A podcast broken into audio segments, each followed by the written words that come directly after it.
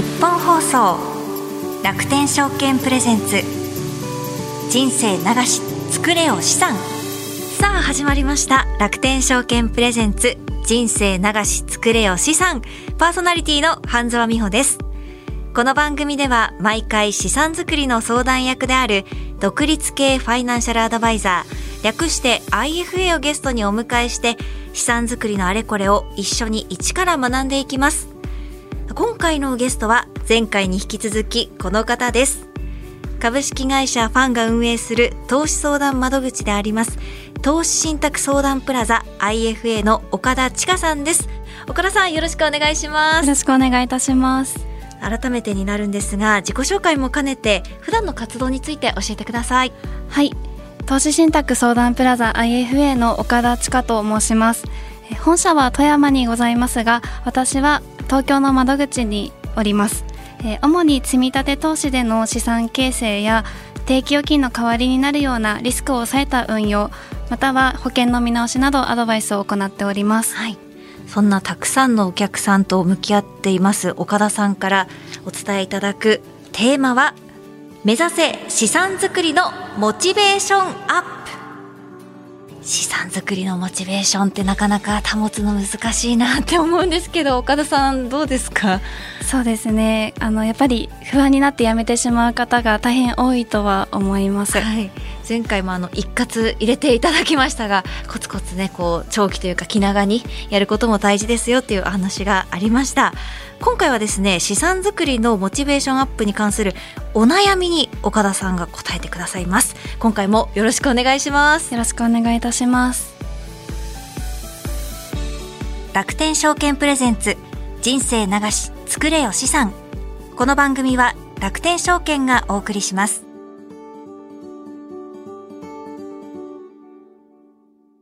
楽天証券プレゼンツ人生流し作れよ資産改めましてゲストは投資信託相談プラザ IFA の岡田千佳さんをお迎えしています。よろしくお願いします。よろしくお願いいたします。今回は資産作りのモチベーションアップについてのお悩み相談ということで最初にですね街の人のリアルなお悩みを聞いていただきましょう。30代会社員です。不動産投資をしていて、えー、ワンルームマンションを所有していますもともと不動産業界にいるので特に抵抗もなく、まあ、儲かるかなと思って安い時期に買っておいて今は賃貸で増しておいてちょっと今時期がいいので売却も考えているかなというところです。あと新しいいい物件ないかなとかも常に見ていて資産を増やしそうとしています。えっと24歳で、えっと、公認会計士をしてます。してないです。興味あります。知識不足なのであんまりこう何がしたいっていうのもないんですけどまあ結局時間がかかるものだと思うので手が伸びにくいというかまあ10年先とかになっちゃうんだって思うとまあ腰が上がらないというか億劫になっちゃうってところがありますね。40代です。会社員です。マネースクールみたいなそういうところきっかけで教えていただいたところで分散してあの投資してる感じです。投資信託ですね。一応あのファイナンシャルプランナーの方にあのお世話になってご相談したりとかしています、うん、何を信じればいいのかなと思いつつ 結局なんか大手さんでもいろいろとなんか事件とかがあるたびになんか信用できるのかなっていうのは不安な気持ちはいつも持ってます。と20代ですインストラクターをしています。興味ははいあります。結構いろんな情報が溢れてるのでその情報をキャッチするところもやっぱ難しいなとは思ってるんですけど情報をキャッチする前にファイナンシャルリテラシーとか本当にお金の基礎っていう部分を自分でまず理解するところかなって思ってるので今そこをちょっとこう勉強してるってところなのであまりそういうなんですか NISA とか iDeCo とかっていう部分はまだ理解はしてないところが多いです。30代です。公務員です。はいしてます。NISA と iDeCo ですね。お金のことはしっかり勉強しなきゃいけないんだろうなっていう思いはあっていろいろ書籍とか読んでるうちに、まあ、最低限ここだけはちゃんとやっとこうっていうことで始めました。それこそ最初は NISA を使わないであの投資信託やってたんですけどポートフォリオの見直しといいますか結構手元にまだキャッシュ余裕があったので、まあ、ちょっとちゃんと NISA 使って運用していこうっていうことでそういった見直しはありましたね。不安に思うことは結構理解しようとするとそれなりに自分も知識を身につけなきゃいけないので理解できないものには手を出さない。を心得ているうちは大丈夫かなと思ってます。50代経営者です。興味はあります。こんな感じの世の中なんで老後のことを含めて NISA とかですかね。ただそこまでその利益が生まれるのかっていうところは感じるのでそこでやるべきか株とかにするべきかっていうところです街の皆さんのお悩みお聞きいただきましたがちょっとあの知識はあってもやっぱり億劫だとか手が伸びないとかそういうお話も20代の方からもありました。岡田さん始めるタイミングっていうのはどうしたらいいんでしょうか？そうですね。なかなか始めようと思っても始めれない方が多いんですが今のように来年から新しく大きく制度が変わるタイミングであったりご自身の給料が上がったタイミング、はい、あとは結婚出産退職を機にスタートいただくことがいいかなと思います。結構そういった何かのタイミングで始めるっていう方は多いんですか？はい。弊社であのご来店いただく方が何をきっかけにご来店いただきましたかとお聞きすると、はい、皆さんそういうケースが多いですね。やっぱりこうここだっていう時に始めようっていう方が多いんですね、はい、あとあの知識不足とかそういったこう勉強方法とかそういったお話もあったんですが、まあ、本で勉強マネースクールで勉強お話ありました。どうやってこう知識を自分でこう学んでいったらいいんでしょうか？そうですね最近だと YouTube などの配信を見ていただいてご理解されている方が非常に多くなっているかなという印象を受けています。はい、弊社ではセミナーをまず聞いていただいて、まあ、基礎的なところや考え方投資方法についてもお話ができるタイミングになりますのでご参加いただくことをお勧めしております。セミナーに参加するとやっぱりこう自分でどうやればいいかっていう方向が分かってよかったっていうお声も聞かれますか？そうですね。セミナーを聞いたからこそやっぱり運用しないといけないと思ったっていう方が非常に多いです、ね、必要性を感じる方も多いんですね、はい、そしてメールでもですねこんなお悩みが届いています。はじめましていつも楽しく勉強させていただいております。初心者向けなのでとてもありがたいです2つ質問させてください。1つ目が NISA 講座を何年か前に開設したものの何もせずにそのままとなっています。この講座をそのまま新 NISA の講座に使用できるのでしょうかと。あと2つ目が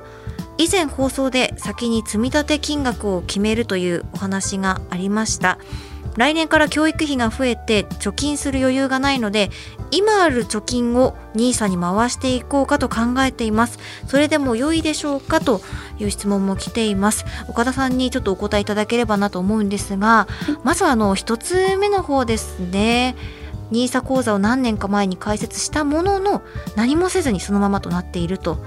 でこの講座をそのまま新 NISA の講座に使用できるかどうかこちらいかがでしょうか？はいえー、金融機関を変える方と同じ開いている証券会社のまま運用される方によってお手続きが異なります、はい、まず金融機関を変える方については開いていた証券会社さんでまず NISA 口座の廃止の手続きあるいは金融機関の変更の手続きを行っていただきます。その上で新しく新 NISA を開く会社で申請手続きを10月に行っていくことが可能になります同じ会社で新 NISA を始めたいという場合は何もしなくても自動的に新 NISA を開くことができます。じゃあ口座をどうしたいかによって、手続きもいるのでその辺は注意が必要になりますね。そうですね、はい、そして2つ目なんですが今ある貯金を NISA に回していこうかと考えているというお話でしたがこちらはいかがでしょうか？はいいいと思います。何もしないよりはまずは動かしていただいた方がいいと思ってまして、はい、積み立てに関しては長く早く始めていただくことをお勧めしております。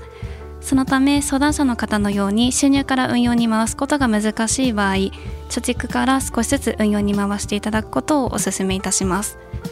まとまったご資金がある方ですと債券投資に回していただきながら利息で積み立て投資をするなど動かないお金がないように働いてもらう方法もございます。岡田さんが勤める投資信託相談プラザでも先ほどのあの街の声だったりとかこういったメールなどのこういったお悩み相談というのは可能なんでしょうか？はい可能です今回お伺いした以外だとどんなお悩みが寄せられますか？はい、えー、NISA の制度について銘柄選びについてのご相談が非常に多いです。あそうなんですね。あとは NISA と iDeCo の使い分けについてのご相談も多い状態になってます、はい、新 NISA についてはこの番組でも情報をお届けしてきたんですけれども実際あの NISA と iDeCo この2つよく聞くかと思いますが使い分けっていうのはどう考えるのがいいんでしょう？はい。両方とも利益が非課税になる口座ですがそれぞれ特徴がございますイデコについては掛け金の金額が所得の控除対象になりますので年末調整等で節税対策としてもご活用いただけますが60歳まで払い出しができないというデメリットもございます。このデメリット結構大きいなと思うんですけれども、はい、ちょっと始めたけれどもやっぱりやめたいなってなった方はこの今まで運用してきたものはどうなるんでしょうか？はい。払い出しができないだけでありまして掛け金を止めることはできます。なるほど。じゃあもう止めてそのまま運用され続けていく。そして60になればあの出せるっていうことですか？はい、えー、掛け金を出さなくても、はい、持っていた買ってしまった商品に関しては商品を変えることもできますしそのまま持ち続けることも可能です。ありがとうございます。ではあの NISA については使い分けどうしたらいいでしょうか？はい。NISA については所得の控除にはなりません。その代わり払い出し制限がなく買い方も積み立てだけでなく一括投資でも可能になりますえ所得の控除を優先にするのか引き出しがしやすいことを優先されるのかで金額を分けていただくといいと思います、はい、優先順位を決めてどう運用していくか始めるかっていうのは考えた方が良さそうですね。はい、はい、最後にお知らせなどあればお願いします。はい、えー、弊社投資信託相談プラザでは資産運用セミナーを開催しております投資信託相談プラザセミナーとご検索いただき、ぜひお申し込みいただければと思います。はい、ありがとうございます。ということで、今回のゲストは、投資信託相談プラザ IFA の岡田千佳さんでした。ありがとうございました。ありがとうございました。楽天証券プレゼンツ、人生長し、作れよ資産。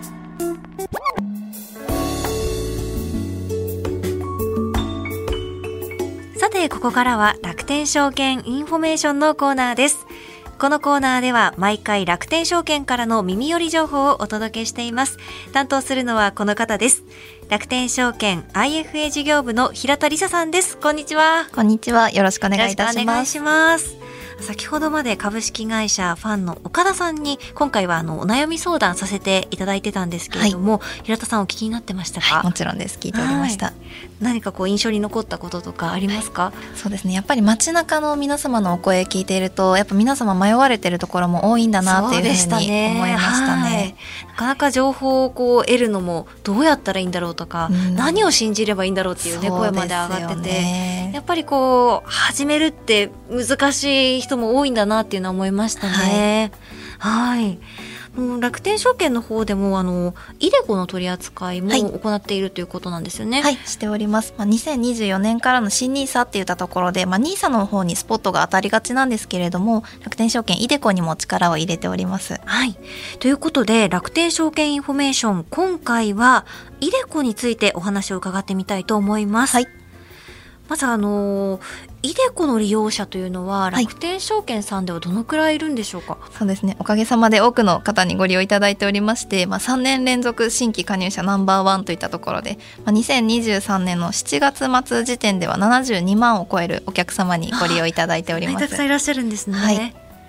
楽天証券でイデコをするメリットっていうのは何かありますか？ですね。一つは運用管理手数料が無料といったところが挙げられるかと思いますまあ少額な手数料であっても長期の運用となると手数料がかさんでくると思いますので、はい、まあ、そういったところで弊社であればまあ誰でも無条件で手数料が無料になるのでそこはメリットの一つかと思います。そしてですねあの楽天証券ならではのポイントとしては、まあ、資産管理がしやすい運用の画面っていったところが挙げられまして、まあ、イデコってどうしても年金資産になってくるので証券資産とは別サイトになってしまうことが多いんですね、はいえー、ただまあ楽天証券では一つの ID で一つのサイトにて資産の状況といったところをご確認いただけるようにしておりますので、まあ、その点で好評いただいている部分もあります。利用しやすいという形ですね、はいあのおすすめの活用法っていうのはありますか？活用ですね。あの低コストで安心して運用いただける商品ラインナップ整えているんですけれども、まあ、それ以前に制度の概要であったり、まあ、商品の解説っていったところまで、まあ、イデコに関する不安や課題を解消するセミナーっていったところを随時開催しておりますので、まあ、そういったところをご利用いただきつつあとはそのイデコのスタートガイドっていったものも楽天証券のイデコのホームページに掲載しておりますので、はい、まあ、ぜひ覗いていただければと思います。それを見たら始め方が分かりやすく載ってるんですか？そうですね。はいぜひあの節税しながら将来への備えをっていったところで、イデコもご利用いただければと思います。はい、ありがとうございます。楽天証券 IFA 事業部の平田理沙さんでした。ありがとうございました。ありがとうございました。楽天証券プレゼンツ人生流し作れよ資産。この番組は楽天証券がお送りしました。日本放送楽天証券プレゼンツ人生流し作れよ資産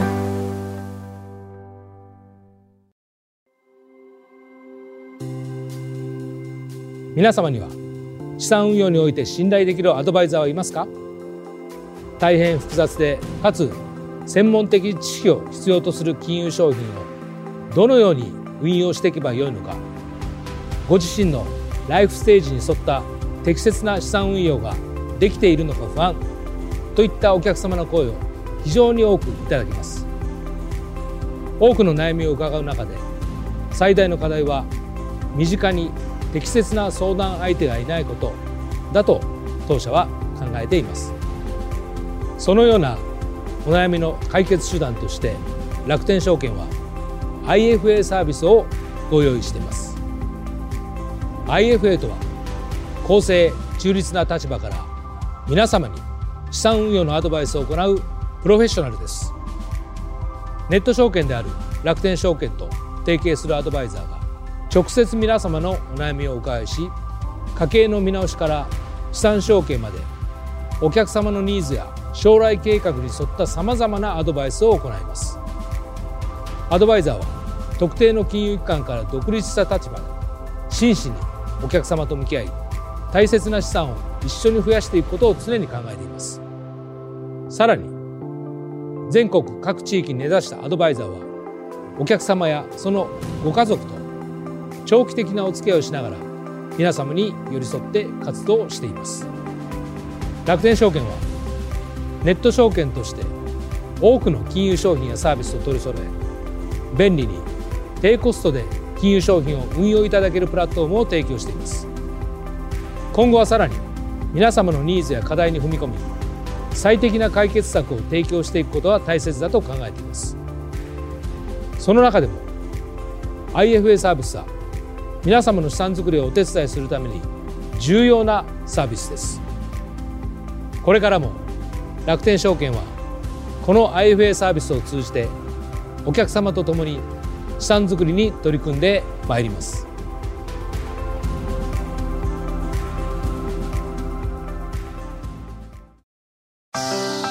日本放送楽天証券プレゼンツ人生流し作れよ資産。さあ早いものでエンディングです。今回はですね岡田さんに街の皆さんの声お悩みにお答えいただきました。私もあの、積み立て NISA 始めるときに、どうやって始めたらいいんだろうとか、何のタイミングで始めたらいいんだろうっていうところですごく、あの、つまずいていたので、本当にあの、情報収集大事なんだなっていうのも思いましたし、岡田さんおっしゃっていましたが、の投資信託相談プラザの方でも、こういったお悩み、相談できるということなので、ぜひ皆さんもですね、足を運んでみてください。こちらの番組楽天証券プレゼンツ人生流し作れよ資産では毎回資産作りの相談役である独立系ファイナンシャルアドバイザー略して IFA をゲストにお迎えして資産作りのあれこれを一緒に一から学んでいきます。最新エピソードは毎週金曜日午後5時更新です。資産作りのお悩みや質問番組の感想は ifa.1242.com ifa.1242.com こちらからお待ちしています。次回は株式会社ファン代表取締役の小口博和さんにご登場いただきまして、これまで3回にわたって注目してきたテーマ、資産作りのモチベーションアップの総復習を行います。こちらもお楽しみに。それでは楽天証券プレゼンツ人生流し作れよ資産お相手は半沢美穂でした。ありがとうございました。